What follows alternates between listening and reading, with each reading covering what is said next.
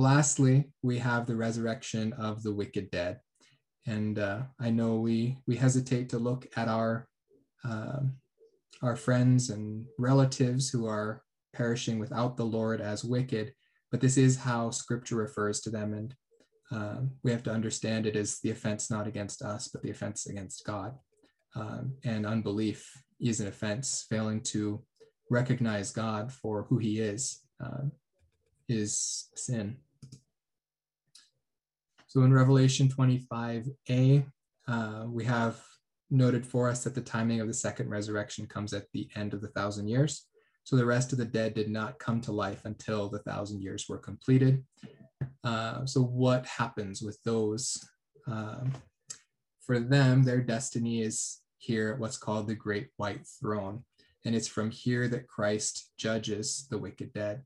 It says, Then I saw a great white throne and him who sat upon it. For those, or for whose, from whose presence earth and heaven fled away, and no place was found for them. And I saw the dead, the great and the small, standing before the throne, and books were opened, and another book was opened, which is the book of life.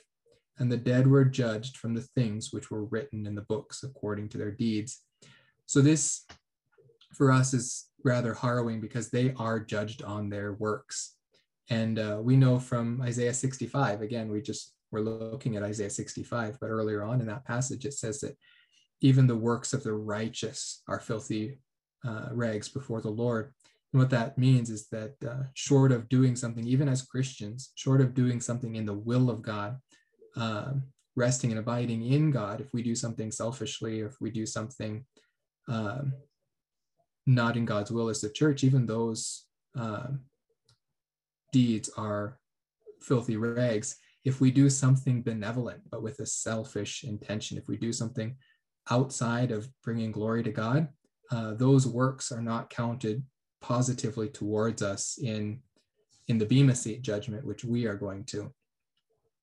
So it's especially um, damning for them when at the great white throne judgment, they are judged based on their works uh, we are judged based on Christ's works. And that that is the difference. And that is the only way that we attain salvation is on the work of Christ on the cross uh, through his death and resurrection. There is no other basis for our salvation.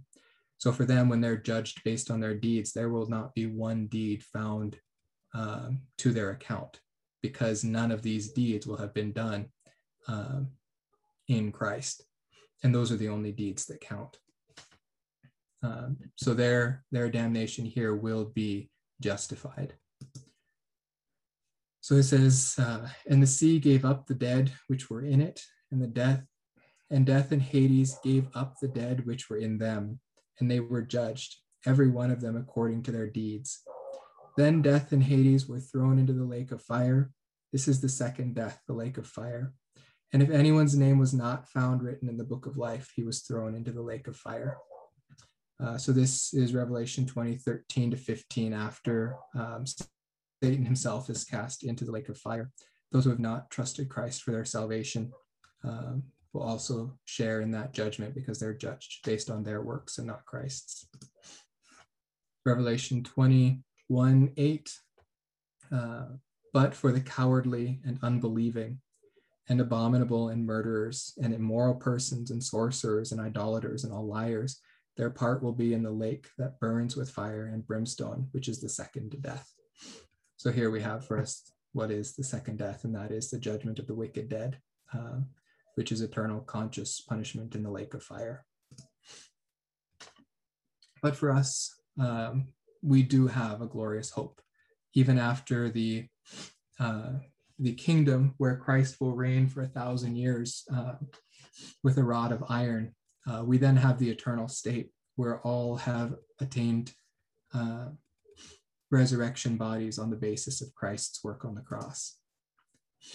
So Revelation 21, 1 through 4, we have the revelation of the new heavens and the new earth. It says, Then I saw a new heaven and a new earth, for the first heaven and the first earth passed away, and there is no longer any sea. And I saw the holy city, New Jerusalem, coming down out of heaven from God made ready as a bride adorned for her husband.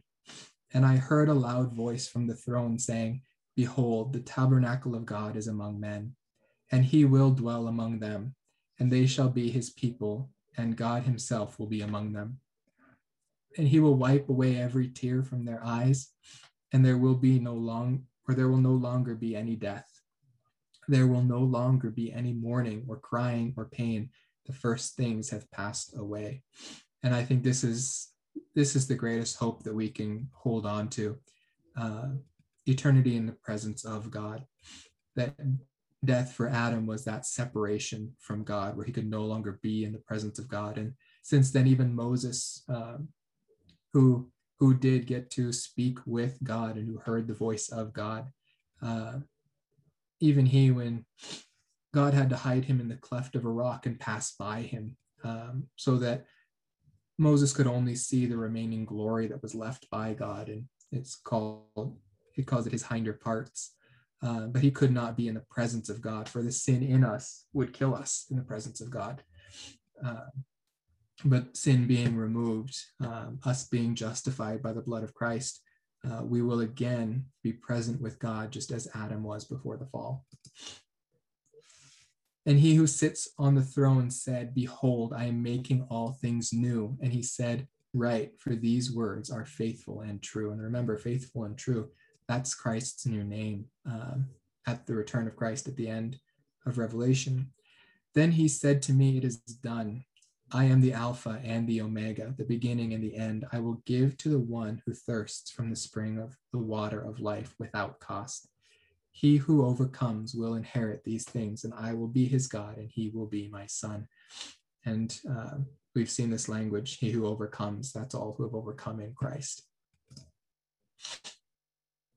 All right, so we've gone through our timeline here. We've got the resurrection of Christ and the first fruits offering. We've got the church age, which is an undefined period of time between Pentecost and the rapture. And during this time, Christ is uh, has sown and is going to harvest a special crop here.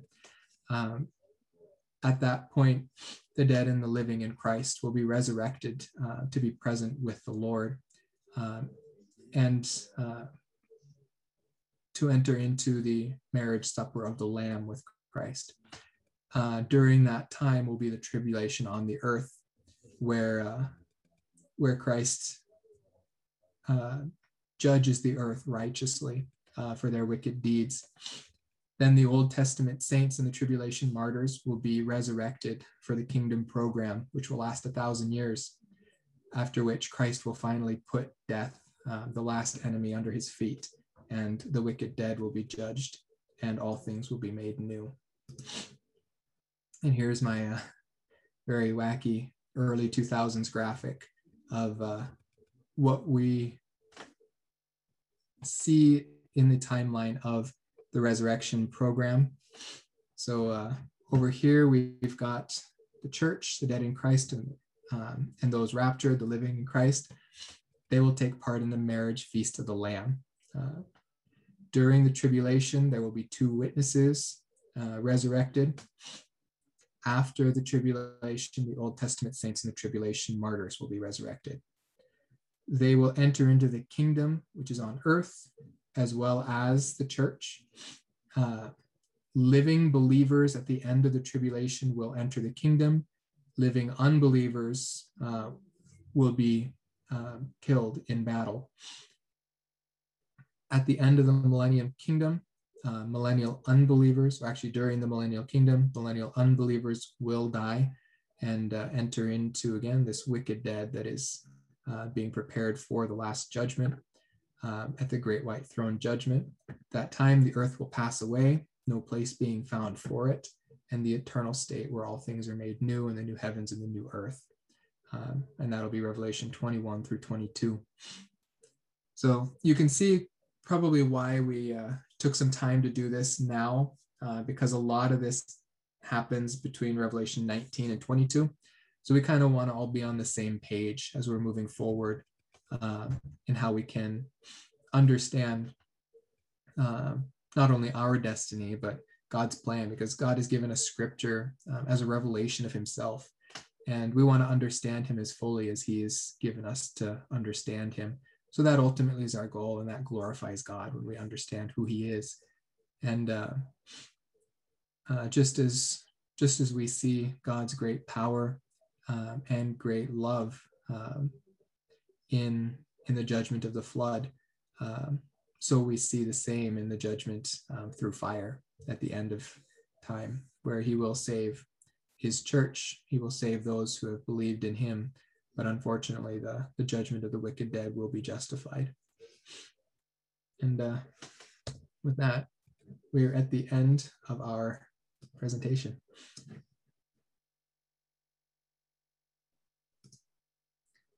All right, you guys really stuck with it there.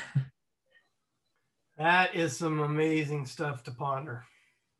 Isn't it? I know I've I I, I think I've texted Sherry probably 10 times this week telling her how excited I am for this. Um, but uh no, it, it was uh it was definitely edifying to go through and study all this out. I think I told you guys I was asleep for most of my eschatology classes, and um, so a lot of this I I knew fuzzily, but now I I'm greatly encouraged by by the Word of God here. Wow, I just feel like I have so much to study. There's a lot here. yeah, well, that's why I love your guys' questions. Uh, helps me realize just how much I don't know.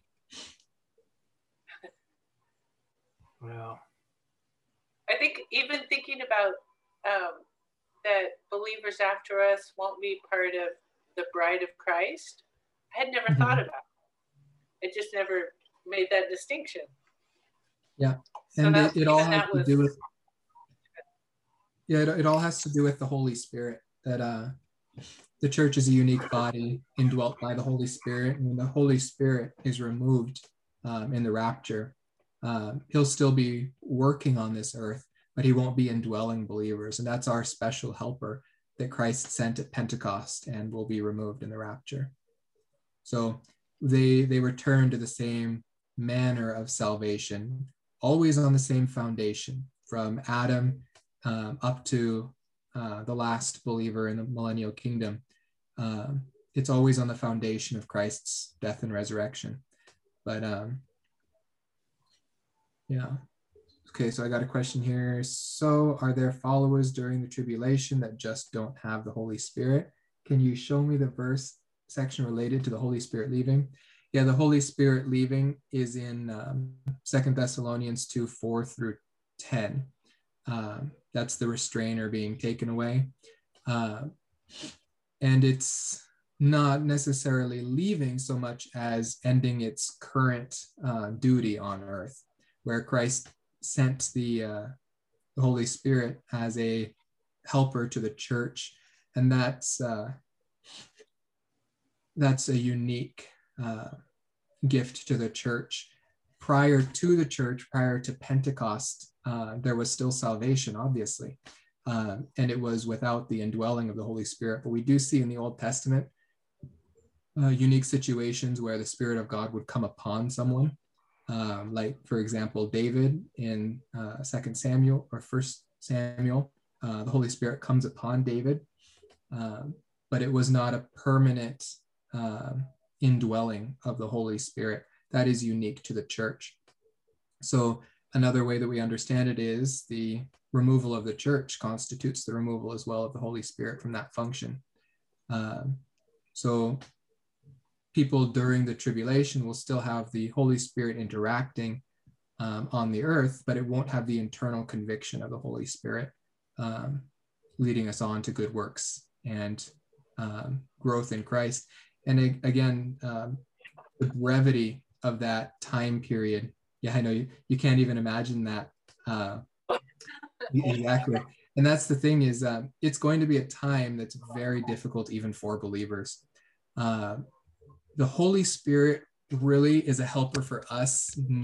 I would say mostly uh, for encouragement uh, within ourselves, but really the Holy Spirit is that which leads us um, to Christ likeness um, as believers, as we become sanctified uh, in our growing understanding of who God is and who Christ is. uh, it's the Holy Spirit that leads us on in that understanding and that growth. Um, during the seven year tribulation, there is going to be enough present around them uh, that God's presence won't necessarily be uh, hidden from them. Uh, they'll be seeing his wrath um, poured out on the world. Um, so, although it is something that uh, they would do better with, it's really a helper for us in times of ease so that uh, we don't become too complacent. The Holy Spirit will grab a hold of us and shake us awake and say, Your life's getting too easy. Um, you, you, need to be contending um, for your faith here. Uh, I think in, uh, I don't remember which epistle it is, but Paul at one point says, uh, Work out your salvation with fear and trembling for us as Christians in the church age, where things are relatively easy for a lot of us, um, it's easy to forget who God is, forget um, the amazing gift of Christ. Um, and that's what the Holy Spirit convicts us and reminds us of constantly. Um, so he's he's a gift to us so that we can endure long lives. Um, those during the tribulation, although they they would benefit from the Holy Spirit, they're going to be under such persecution um, that I, I don't think they'll have much trouble forgetting that God exists. Hope that answers that question. That's that's my personal conviction on the, justification of removing the Holy Spirit for the last seven years. But uh, in order to need to justify it, uh, we would then need to justify the fact that it was not present for the first 4,000 years of history.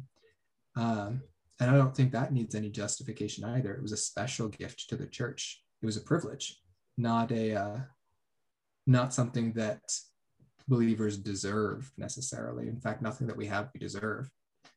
Uh, so Naomi says it kind of makes sense because we're not seeing anything externally. They will be seeing, yeah, they will be seeing for sure.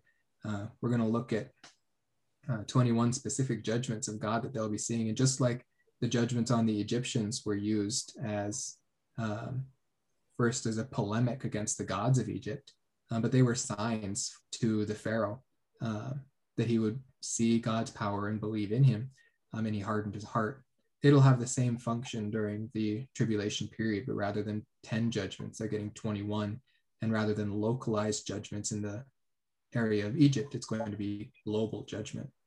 Um, so, yeah, uh, they will be seeing externally. And uh, that's another reason why I think uh, we ought to take the book of Revelation literally. Um, first, all prophecy that has already been fulfilled was fulfilled literally. Um, if God were to begin fulfilling prophecy allegorically, um, he would be um, changing the way he's done things since the beginning. Um, but also, it makes sense. Um, he did the same thing with Egypt. It's just hard for us to believe, and that's that's uh, what my professor for Revelation always says: is Revelation isn't hard to understand; it's hard to believe. Um, so, uh, yeah, a lot of this would be hard to believe, um, and that's I think why we always have to look back at the resurrection of Christ is just as we believe surely that Christ resurrected, so we can believe all of His other promises. Well, thanks for the study. Yeah. Thank you guys for coming and uh thank you. Almost Thank three you. hours you guys. Surprised everyone's awake still. But it's not awake. yeah, buddy. All right, Yeah, guys. let's, Have a good uh, night. Let's close in prayer if anyone's uh still Oh. on to. Sherry, who was gonna do the closing prayer? I, I will. Okay. Lord God, we just thank you so much for your word, and we thank you for your um, instruction and your interpretation and your Holy Spirit to lead us and guide us. We thank you that you are using Jane to um, reveal and open up your word to us and, and all the study and the time. We just ask you right now, Lord, that you would help it um, be in our hearts and our minds, and that we would um, help digest and, and understand what's happening around us in this world and, and that we would be a light and a witness and an encouragement to other believers. and to draw others to not know you. So, Lord, we even lift up all our family members and friends who don't know you right now. And we ask for opportunities and for salvations to be seen in this short time that we have left. And we just ask your blessing everybody in the study and for good rest and health in the name of Jesus. Amen. Amen. Thank you, Karen.